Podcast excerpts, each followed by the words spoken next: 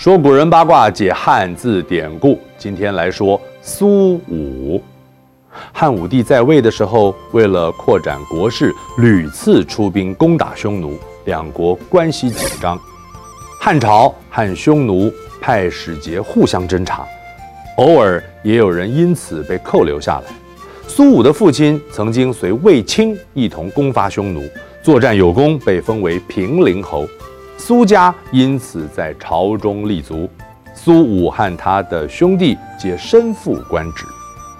汉武帝天汉元年，匈奴的新单于即位，为了与汉朝保持和平关系，单于主动表示：“汉朝天子是我的长辈呀，道歉的时候也要露出长辈才有诚意。”汉武帝变女的了。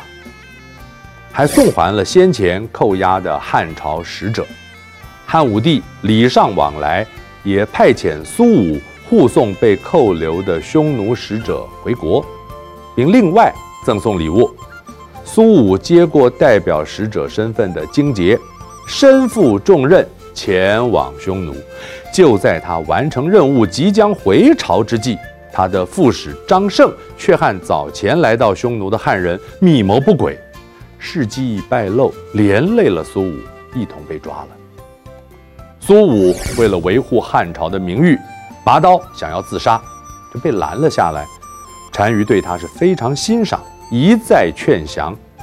苏武不肯投降匈奴，单于就把他关入大牢，不给食物饮水。苏武凭着意志力，以地上的血来充饥，活了下来。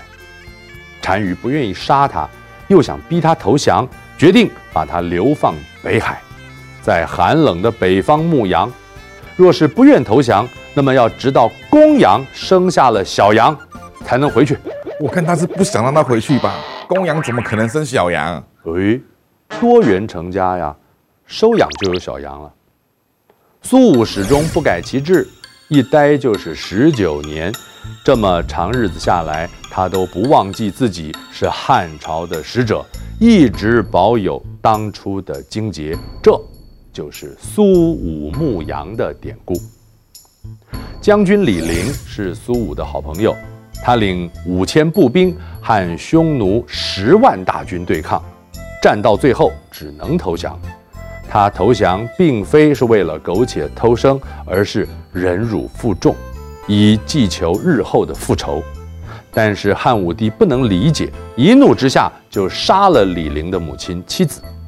李陵因此是悲愤不已，他写信给苏武说：“我怎么能料到，复仇之志未酬，就已经先招来怨恨，计谋还没有实现，亲人已受刑罚而死，正是这样的无奈和痛苦。”才让我只能对着天捶胸泣血呀！何图志未立而愿已成，计未从而骨肉受刑，此灵所以仰天锥心而泣血也。锥心，用手捶胸，泣血，哭的是极其悲痛，眼中几乎要流出血来。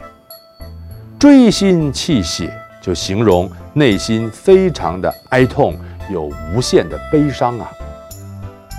李陵归顺了匈奴，也受指示来劝降苏武。苏武仍是不受动摇。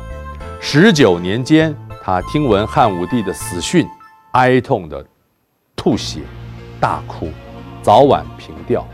不久之后，汉昭帝继位，汉匈奴达成了和议，苏武终于获释。他四十二岁的时候出使匈奴，回到故乡，已经六十一岁了。苏武有幸回到汉地，李陵所面对的却是客死异乡的命运。他在苏武走后写了三首与苏武诗，抒发和知心好友分别难再相会的心情。其中一句“风波一失所，各在天一隅”。云被风吹得四处飘荡，失去了居所，各自来到天边的一角，形容自己身世飘零，也描写和好友从此分隔两地的无奈之情。失所后来演变为流离失所，形容流亡离散，无处安身。苏武回汉朝之后，亲自前去祭拜汉武帝，回报自己完成了任务，并且把他多年守护的荆节终于交还到汉武帝的灵前。